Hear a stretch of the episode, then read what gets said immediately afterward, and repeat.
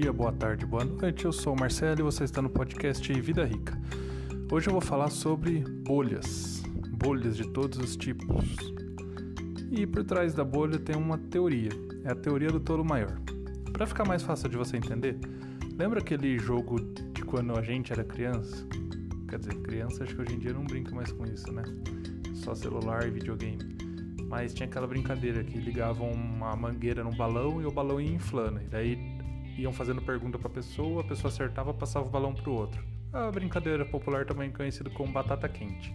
Iam fazendo isso até que na mão de quem o balão explodisse, né, porque ele encheu demais, perdia o jogo. E isso tem muito a ver com as bolhas de todo tipo. Porque o que, que é? A bolha é nada mais nada menos do que as pessoas tentando vender cada vez mais caro alguma coisa que não necessariamente está valorizando por um valor racional, mas sim por uma, um efeito manada, onde todo mundo quer comprar aquilo. E só que chegou uma hora, a pessoa que pagou muito caro não tem ninguém para vender mais. E co começa todo mundo querer vender, né? aumenta a oferta, só que diminui a demanda, quase ninguém quer comprar. Então os preços despencam de uma vez. Então o preço vai inflando, inflando, inflando, inflando, inflando. Na hora que despenca, despenca de uma vez. É aí que a bolha fura, entre aspas. E bolhas financeiras já tiveram de vários tipos, das tulipas lá na Holanda, da bolha imobiliária, bolha dos flats aqui no Brasil.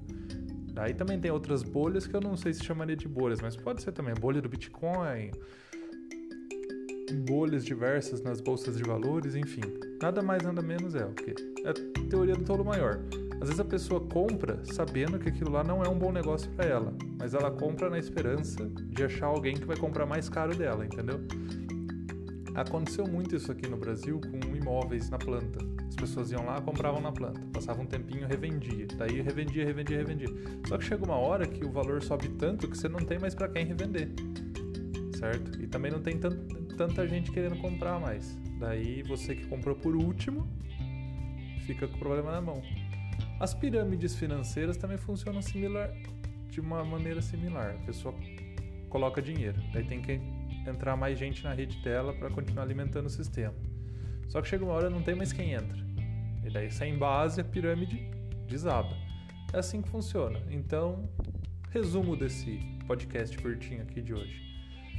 Bolha financeira nada mais é do que um jogo de batata quente, só que envolvendo dinheiro, muito dinheiro e o triste é que às vezes quem perde comete suicídio. Uh, por hoje é isso. Se você gostou desse episódio, tem mais conteúdo lá no meu blog vidarica.me e também entra lá que tem os meus livros. Agora são três. Mais um livro para você ler aí e ficar mais inteligente financeiramente. Beleza? Por hoje é isso. Tchau, tchau!